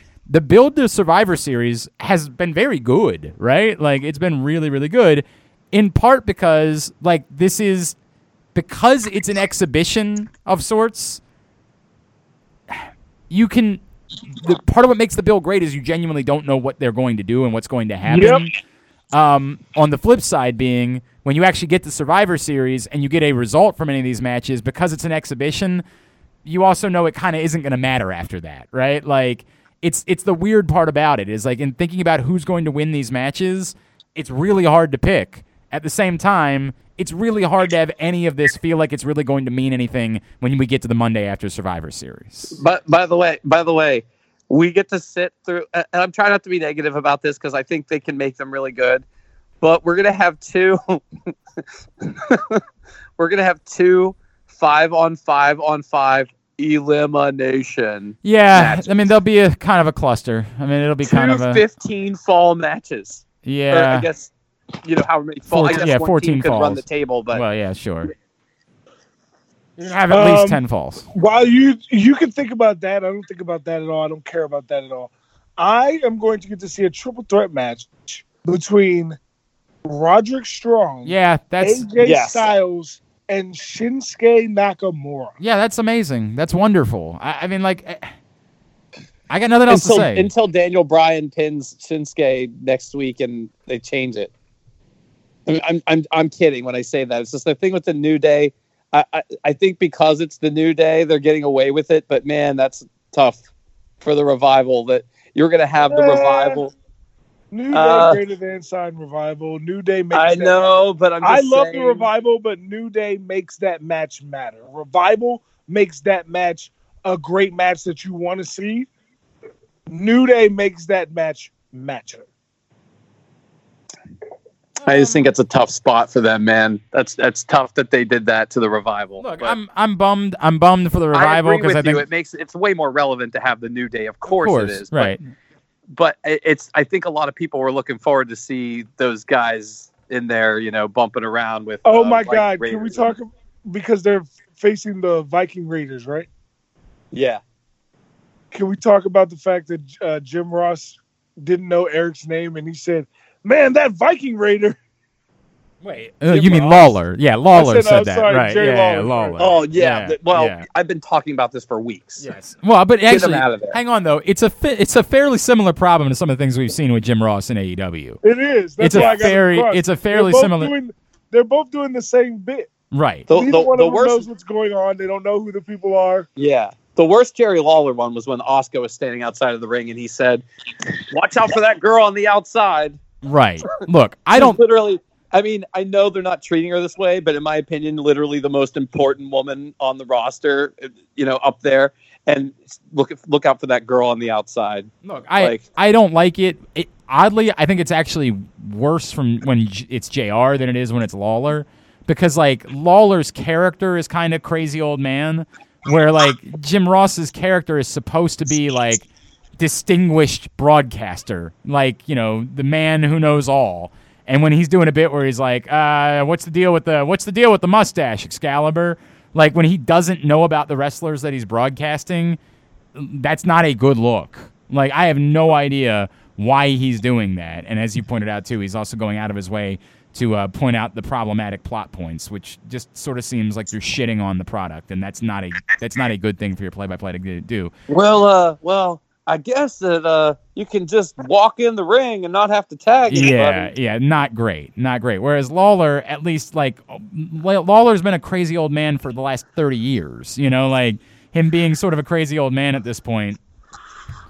Yeah, can't really impact me all that much. I mean, they literally had him do a bit where he was looking at tits Yes. through binoculars. yes, Like- that's that's who Jerry Lawler has been the entire. Or I should say puppies. All right. Uh, when we come back in, we'll get to uh, the rest of the week that was in WWE, incu- including we need to know who had the best match. So we will do that.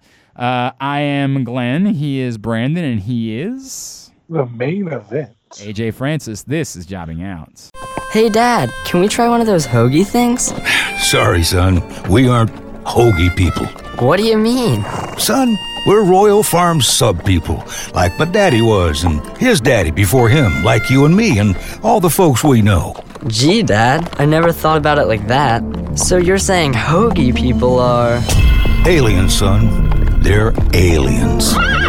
Royal Farm subs are Baltimore's best. Real fresh, real fast, Royal Farms. Back in here for segment number three of Jobbing Out. Just Glenn right now. Apologies, the guys had to run out, but I, I, I did better than them because I get to talk to an absolute maniac. And not only is he an absolute maniac, but he's a maniac that's about to fight for the Ring of Honor World title right here in Baltimore at Final Battle at the UMBC Event Center on December 13th. After he took down Marty Scurll, he's the number one contender. He faces Rush. He is PCO, and he joins us here on Jobbing Out. PCO, it's Glenn. It's great to chat with you, man. Thank you so much for taking a couple of minutes for us this week. How are you doing, Glenn? Everything is good. It's good to have you back on the program. It's been a while. The last time we talked to you, you had not signed yet. You were uh, this commodity that everybody was like, wow, look at PCO. Uh, I can't believe that he's back and he's doing all these crazy things. This was probably a year and a half ago when we had this conversation. Can you put into words what this has been like for you from from this time where you sort of jumped right back onto the scene to now getting ready to fight for the Ring of Honor World Title? Uh, this is uh, it's pretty crazy. And uh, on top of being crazy, it happens on Friday the 13th Yeah, December. right. So what a perfect day for PCOs not human. no doubt. And, uh, yeah. And uh, it's been uh, it's been a hell of a year. You know, a lot of success this year. Uh, six man uh, world tag team champs with ROH. Uh, world tag team champ. Uh, I had the chance to, you know, to uh, go for the title for the world heavyweight title against Taven in Toronto. Uh, it was really close, you know, so it was a lot of cheatings involved. So um, now this time around, you know, I'm uh, more ready than ever, and uh, I I can promise uh, uh, that it's going to be uh, very crazy, and I've got a few surprises for people in attendance. Well, yeah, I mean, I can't wait to see that, and we know how nutty you are and all the things you're willing to do. So I can only imagine what that might be. Um, you so you burst back onto like the indie scene a few years ago, and at that point you were already in your like mid to late forties. Like what what did you imagine? Like let's go back to say like 2016. What did you imagine when you decided that you were going to jump back in and give it another run and and try to accomplish some things? Did you think that anything like this, the things that you've been able to do, was was even possible at that point? That was the goal, of course. You know, like uh, if you're you're coming back, you know, in 2016, uh, you're not coming back to pick up, you know, uh, a few bucks here and there, and just to go along with the program. You know, it's not that's not the way that I am, and, and, and I didn't need the money uh, that badly. You know, like uh, I have uh, a pretty wealthy family. Uh, you know, I got good friends. I know a lot of people. There's there's so many things that I could do. You know, I've, I've worked for TV stations. I was doing like uh, commentary. Mhm. I had shows on radios, uh, and I quit all those jobs because uh, I wanted to come back in wrestling. So uh, the the first reason for sure was it was not about money. Uh, It never was about money. Even when I was there in my twenties, it wasn't about money. It was all about, it was always about accomplishing, achieving, and uh, realizing myself, realizing a goal that I had when I was 14 years old. And it's always been the same thing. Uh, just a few things that has changed uh, over the years as I grew up. I I saw you tweet about that this week, PCO. That, that this was a dream of yours from when you were 14. Can you can you take me back to that? Was it when you were 14 you realized you wanted to be a world champion one day? Well, when you're 14 and you have something that is really uh, stamped on your heart, you know, in your heart, it's really deep down inside. It's not just uh, funny things that you want to do, or it's not just uh, something that goes by and comes back sometimes. It was really deep down inside. It was really a, a deep desire. And uh, when it's so deep and so profound, uh, it's because there's something serious about it. You know, there's there's something uh, there's something behind it, and I couldn't really grasp what what it was, but I knew that was the way I had to go. And uh, when I got signed with WWE, uh, for a while, you know, uh, everything that had uh, that had brought me there, all the uh, the commitments and all the hard work and all the traveling and all the paying the dues and all that. Uh, when I got uh, signed up, uh, I kind of forgot why I was doing that, and then it became something where okay, I'm famous. Uh, maybe I'm better than everyone else. Uh, I don't have to work nine to five. Uh, I can go out and and pick up girls. I have girls waiting for me after shows, and it was, and then it became for all the wrong reasons. Sure. And then, and then everything's crumbled down. You know, everything. You know, like that's not on solid basis. You know, you you don't have like a, a good foundation. Uh, it totally all went down, and I could have blamed, you know, Shawn Michaels and the clique. I could have blamed Vince McMahon, and for a while I was blaming them, and and I think that's why this comeback is so so big and so monumental. It's because uh, in order to get that comeback going, I had to work on myself, and I had to look at myself in the mirror, and I had to. When I look at myself in the mirror, I had to say, okay, you are the only person responsible for all you know the bad times that you had. You know, you you you lost your humility. You weren't humble anymore. You you were doing this for the wrong reasons, and and now I feel like I'm doing this for the right reason now. I'm I'm I'm not. It's it's not even to satisfy my ego. It's uh, it's just you know sometimes when you you get so such a high goal to achieve. Sometimes maybe that's what happened to me too in in the course of you know getting all mixed up with the wrong things. Uh, sometimes you're you're scared of success, Hmm. and you you kind of sabotage yourself because you're afraid of success. Because success is is kind of a, a very there's a lot of fear into it because you know you're uh, you're on stage in front of the whole world. What if? What if? What if? What if? You need a lot of courage. Uh, you know, you need to uh, need a lot of fortitude, uh, and and I think the reason why I'm doing that is just to surpass myself and to uh, to be a better person, to be uh, you know to be someone that, that that can accomplish something that's pretty huge and it's pretty big.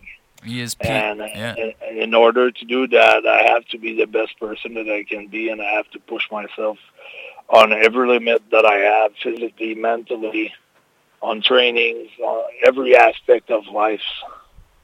He is PCO. He faces Rush for the Ring of Honor World Championship at Final Battle Friday, December 13th at UMBC Event Center right here in Catonsville. Get your tickets right now, ROHWrestling.com. Um, PCO, when, when we first saw you come back um, in 2016, you referenced in those couple of years before you signed with Ring of Honor, we saw you do some things that were insane, and it was part of why you got so much attention.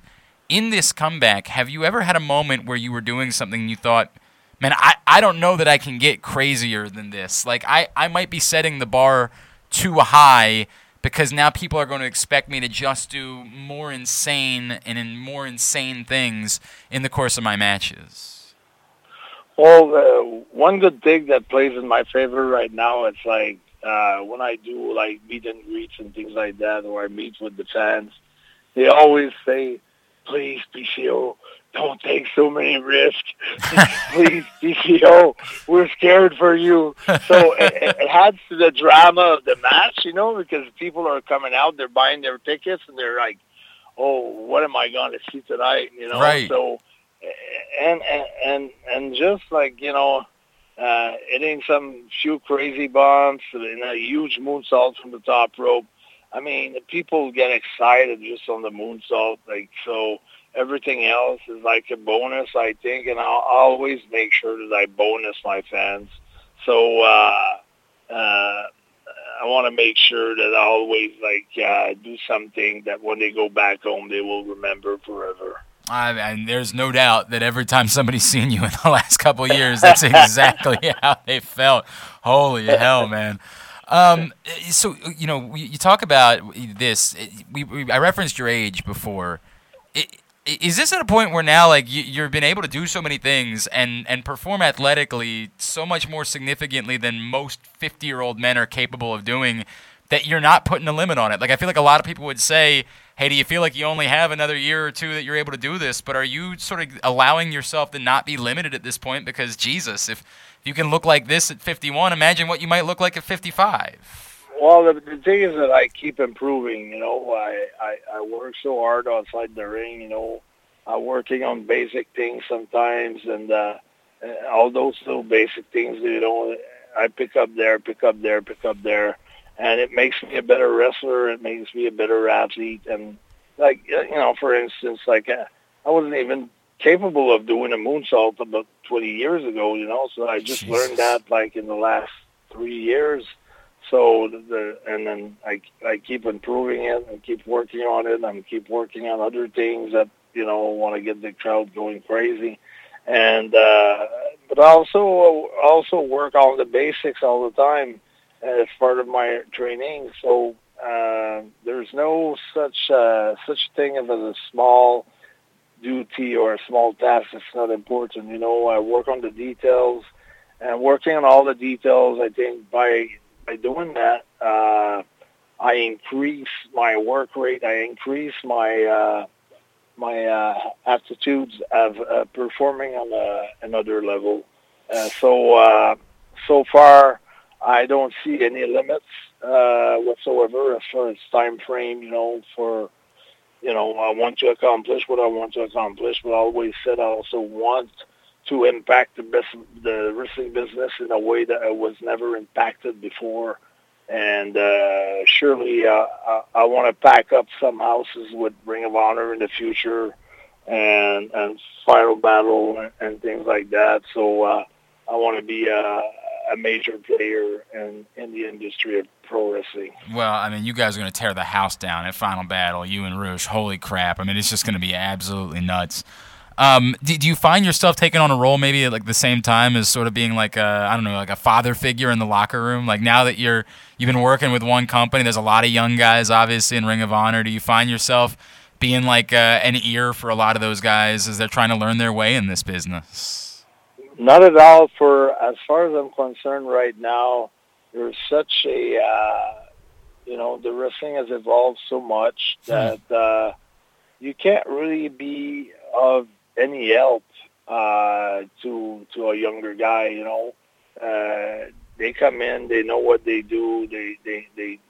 And, and they do things that they they're sure that they're doing the right thing and they they have the confidence and they have the attitude and uh my thing is just to blend with their style and just to adapt you know that was my big thing it was to uh evolve uh with changes you know like every business changes and everything changes and everything evolves. And uh and it's you know some of the guys that wrestled in the 90s or the year 2000 they don't understand the way the business is going today. But it's just part of an evolution. So uh i can't really you know uh, since i'm so focused on my career right now and i'm so focused on blending with other styles and adapting to you know the new school of wrestling and things like that because I don't want to I don't want to tell everybody you know you're doing this wrong and I've got the the right answers I'm going to show you how to do it or I'm going to tell you how to do it right.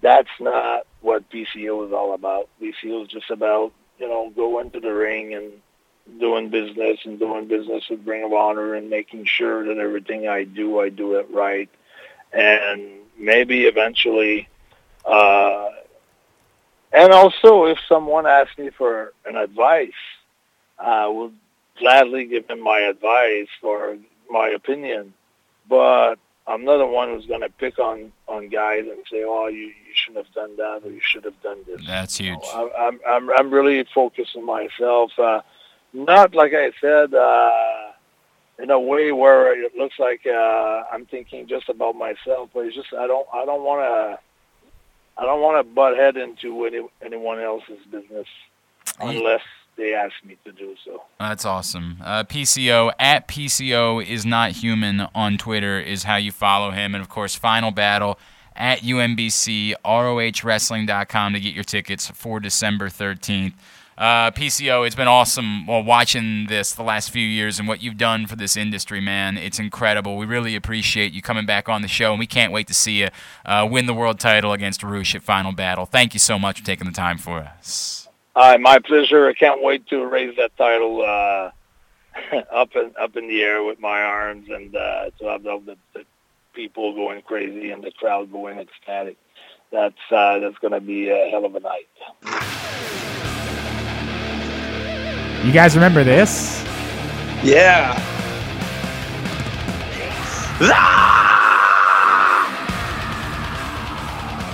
See, AJ said something off the air about why I wouldn't play CM Punk's theme song, and the truth is, I could just play a different theme song and still get around what you said. Ha ha ha ha ha! That's funny. Right. That's funny to just me and Brandon. That's it. Yep. All right, Yep. uh, back in here for segment number three of Jobbing Out. Glenn Clark, Brandon from Rams Head Live, and of course, The main event. AJ Francis. All right, AJ, I believe you have a question that you have to ask us. Uh, who had the best match in WWE this week? I have no fucking clue. I have watched so much goddamn wrestling. I have forgotten what occurred on any of these shows. And they were good shows, by the way. Like, despite the fact that they were both pre taped, uh, Raw and SmackDown, I thought they were good shows. They were good wrestling shows. We knew, um, I mean, they taped Raw like four days early. SmackDown, I somehow avoided. I did not know that New Day was going to win the tag titles on SmackDown on Friday night. Um, I don't know. I thought they were both good shows, but I am struggling to remember What match? You know who I think show? had the best match? Uh, go ahead. Roman Reigns and Baron Corbin. I knew you were going to say that. No way. Am I wrong? Yes. Um, it was good.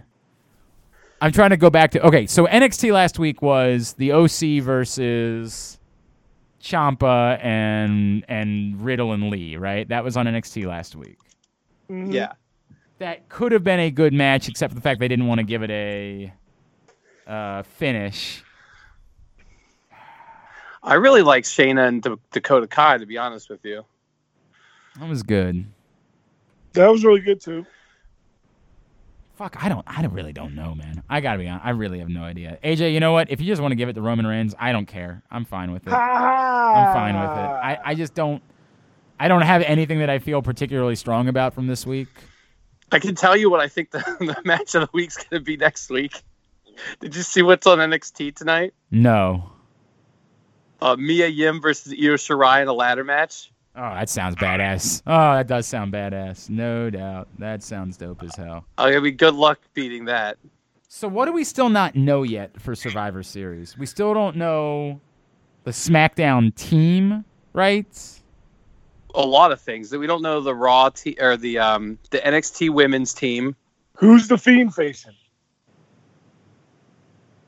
Um, that's actually a great question. Who is the? Oh, Daniel, Daniel Bryan. Bryan. Yeah, he's facing Daniel Bryan. They just haven't made it official. I mean, it's it hasn't been announced yet, but that's right. Yeah, it's clearly what definitely they're doing. yeah, it's definitely gonna be Daniel Bryan. Um, do we know all of the?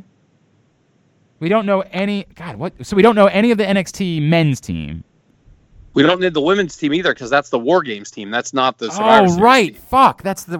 God damn it. They are doing too much at once, man. That I, Yeah, so, I, I keep. so here's screwing- what we know. We know Brock Lesnar versus Rey Mysterio. Right. We know Becky versus Bayley versus Shayna, which is going to be awesome. Agreed. We know Viking Raiders versus New Day versus Undisputed. And then we know for the women, we have Team Raw, which is TBA, versus Team SmackDown, who's Sasha, Carmella, Dana Brooke, and two people to be named, versus Team NXT, which is TBA. Then on for the men, we have Team Raw, which is Seth Rollins, Drew McIntyre, Kevin Owens, Randy Orton, and Ricochet, versus Team SmackDown, which is Roman Reigns, Mustafa Ali, Braun Strowman, King Corbin, and Shorty G, versus TBA, Team NXT. And then we have AJ versus Shinsuke versus Roderick Strong. Okay, so do you think they're going to try to double up War Games and NXT teams? They have to. Do they? Who who who? Because they're, you're gonna have eight people in the War Games match. How are you gonna get five women from NXT that are not in that yeah, eight-person yeah, War the Games? women's side, you're right. It's going to be particularly difficult to do on the women's side. That's fair. and men and men's side too, because you have to showcase NXT. So you can't put like fucking Shane Thorne on this. You know what I mean? It's got to be, it's got to be like Matt Riddle. It's got to be, guy. It's got to be people who you, you it- want to like, go you- watch NXT. Hang on a second, because of. you literally just had Imperium run in. So, like, you could have it be Walter. You could have it be Donovan Dijakovic. I think you could do it on the men's side, where it could be different performers. I think that they've had you know folks from NXT attack who have been unrelated. Now, yes, at some point when you have the Undisputed Era heavily involved in your attacks, it storyline wise, it makes no sense to not have them double up. That is a crazy weekend though to have guys do a War Games match and then follow that up. That is War Games match, JK, Survivor Series match next night. that's crazy, man. That's a lot. Well, and, and if, if that's what you're doing, what are you doing with the club? what do you mean? Because they're not in any of these matches.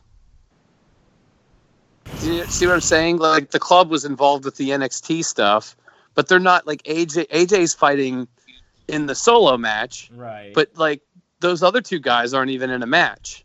So it's like, but you had them be the ones that came and beat up the Undisputed Era. Plus, you have the AJ Yeah. Finn Balor stuff, Yeah, which is ya. more likely about War Games than it is about Survivor Series. But I, I don't know what they're doing. I mean, it's it's in in a way I mean, it's kind of cool. yeah, and that's like part of what we're talking you about. You want to tune in to see, right? Right, but part of it also is you're trying to you're trying to serve a lot of masters at the same time, right? Like you're getting ready for a fucking war games match. So like I mean like what are you going to do? Are you going to have the night after they are involved in war games, are you going to turn around and ask for Adam Cole and um, you know, Tommaso Ciampa to be on Team NXT. Right, Like, but like, but like, then Finn Balor has to be right. You would think. So it's. I think it's, interesting. I think it's possible, particularly on the men's side, that you have an NXT team for Survivor Series of guys that are not involved in War Games. I, I mean, Did you see the worst news ever? No. Johnny Gargano is not cleared to compete that weekend. Oh, that sucks. Because I had been assuming that he would be the fourth for that team. Why? Because Finn Balor kicked his cranium in. well, I think it's a real injury. I don't think it's kayfabe. I don't think that kick was kayfabe. He kicked the shit out of him. he did, but Um, um, yeah, it, it was. I mean, unless it's kayfabe and they're fooling us all, but they like came out on backstage and said that he's he's missing. He's not going to be at War Mm-hmm. Games, and then he went on Twitter and said that he's not medically cleared and all this stuff. So I, I mean, I assume it's And- real, and- but and I guess it could always And not. we already know Velveteen's out, right? So well, wait, is he? Wasn't weren't they thinking he might be back in time? I think that initially was the story, but I thought we had heard since then that, that they weren't quite as hopeful of that at that point. Um, now, storyline wise, it'd be perfect for him to slide in as the fourth um, if you don't have Gargano because un- you know it was the Undisputed Era who took him out. So from a storyline perspective, it would make all the sense in the world for him to be the fourth on that team. The other thing I guess we should talk about before we wrap up for the week, um, the the end of NXT with Finn Balor.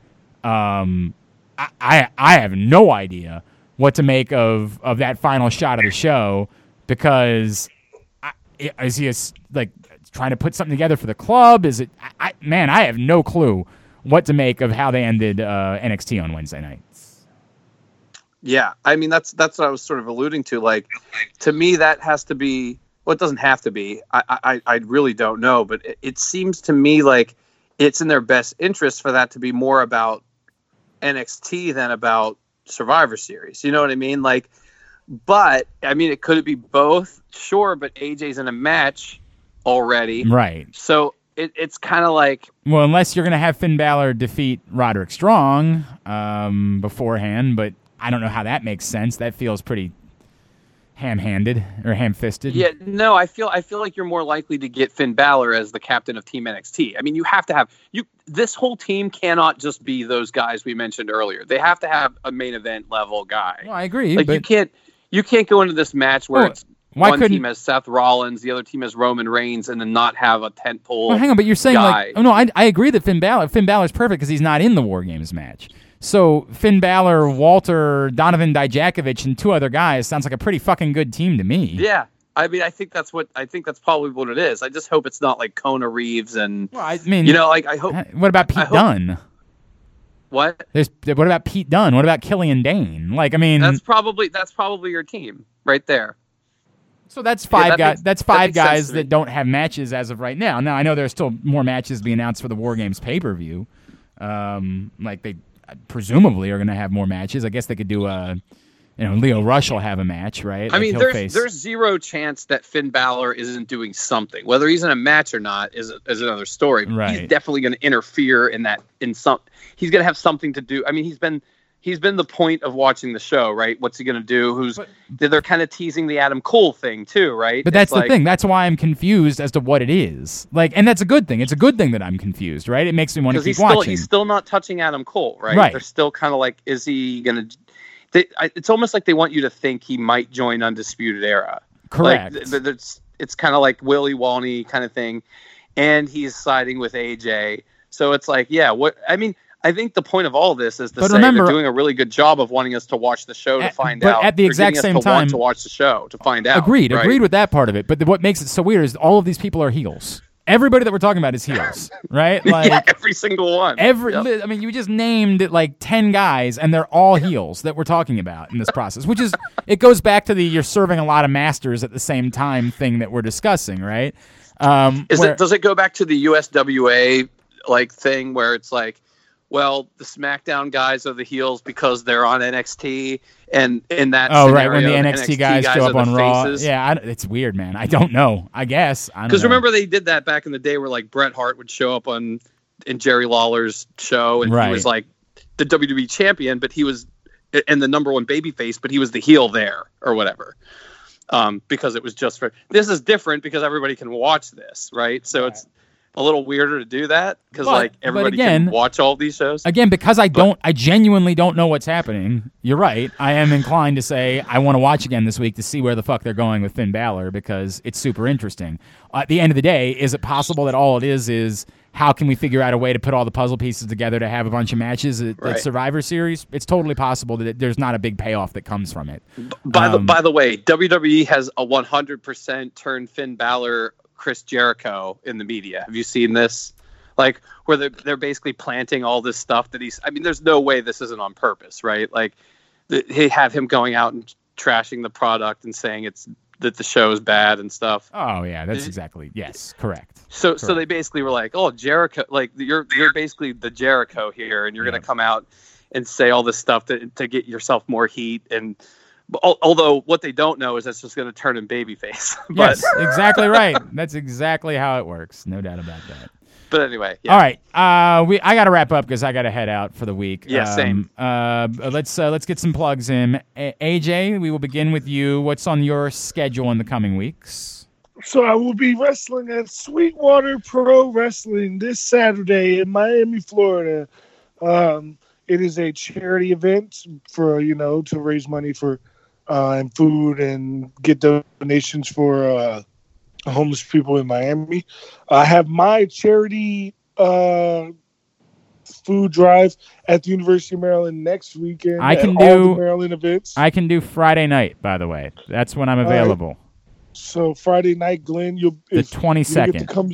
You'll get to come see Glenn, who is a little bit less cool than the other people I have coming as of right now. You know, card subject to change, but as of right now, that Friday night at the Maryland basketball game versus George Mason, you're going to get to see Glenn Clark, AJ Francis, and maybe you've heard of him. His name's Vernon Davis. Mm. Um, Mm. Doesn't he owe us something? By the way, didn't he lose a bet once upon a time that he never paid Yeah, off? figure out what the bet was, and I'll make him. All right, and we can yeah, make him do it there. And not, not not like we don't all owe a lot, but yeah, I mean, like specifically Vernon Davis, I do believe. mm, Hmm, I got to remember what it is. A- Aaron will remember. We'll uh we'll figure it out. Um, but yeah, so please come to the Maryland. Maryland, it's the Maryland's men's basketball game on Friday, the football game Saturday, the volleyball game Saturday night, and the uh, women's basketball game on Sunday. Um, we're taking donations and food for all uh, kid at for Sarah's house, which is a homeless shelter, which is seventy percent homeless children. Um, so please come out, donate big, donate strong. Love you guys. Maryland always does well there. Um, that's also we're doing it in conjunction with the Shawne Merriman coat drive. So you know, there's a whole bunch of That's stuff that can be done there. That's awesome. Um, and you can follow me on all social media at AJ Francis four one zero. Once again, that is at AJ Francis four one. All right, and don't forget if you haven't uh, picked up free agent yet, make sure you do that as Indeed, five hundred thousand streams. That's amazing. That is amazing. All right, uh, Brandon, what's coming up uh, now? that We've gotten past Starcast, which was incredible. What's uh, what's next on the docket at Rams Head Live? I was gonna say this weekend is not Starcast anymore, and that makes me very sad. Um, but we just announced a show with Camp uh, with two A's. Uh, it's probably to sell on the on sale tomorrow. Um, we've got uh, Highly Suspect coming April 28th. Um, that's a big rock show. It'll sell out, so get your tickets now. And you can check the whole schedule out at ramsheadlive.com or follow us at Ramshead Live on Twitter and Instagram and all that good stuff. You know what I'm ashamed to say that I kind of want to be there for? Like, I I probably won't, but like if you were really gonna go and you're gonna say I would, you would be able to talk me into going to see DJ Pauly D. Like, Oh, I'm yeah, we're so going. ashamed by that, but I would do it. I